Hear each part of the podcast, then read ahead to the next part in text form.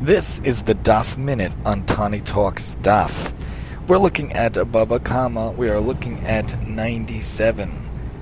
We are looking at Baba Kama, 98 actually. We're looking at the idea of the coins. We're looking at the idea of how we could exchange things, how we could do things, and how we could use monetary aspects. We're looking at currency. The Gemara talks about currency, whether it's written with this picture of Avram and Sarah back in the day, David and Shlomo back in the day, or different currency in different places. And it's interesting how the real currency of life is not actually money. After 120 years, you can't take any money with you. You can't take any objects with you or any items with you. The real currency, the real value, the real diamonds, the real coins, that's the mitzvahs you do every single day, the Torah learning you do, the chesed you do, how you live up to your namesake.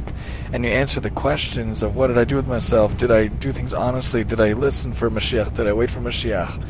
Did I do what I can to, to learn Torah every day, to be set with that? All the questions that Hashem asks, you have to do. So remember, real currency is not money, even though the Gemara talks a lot about money.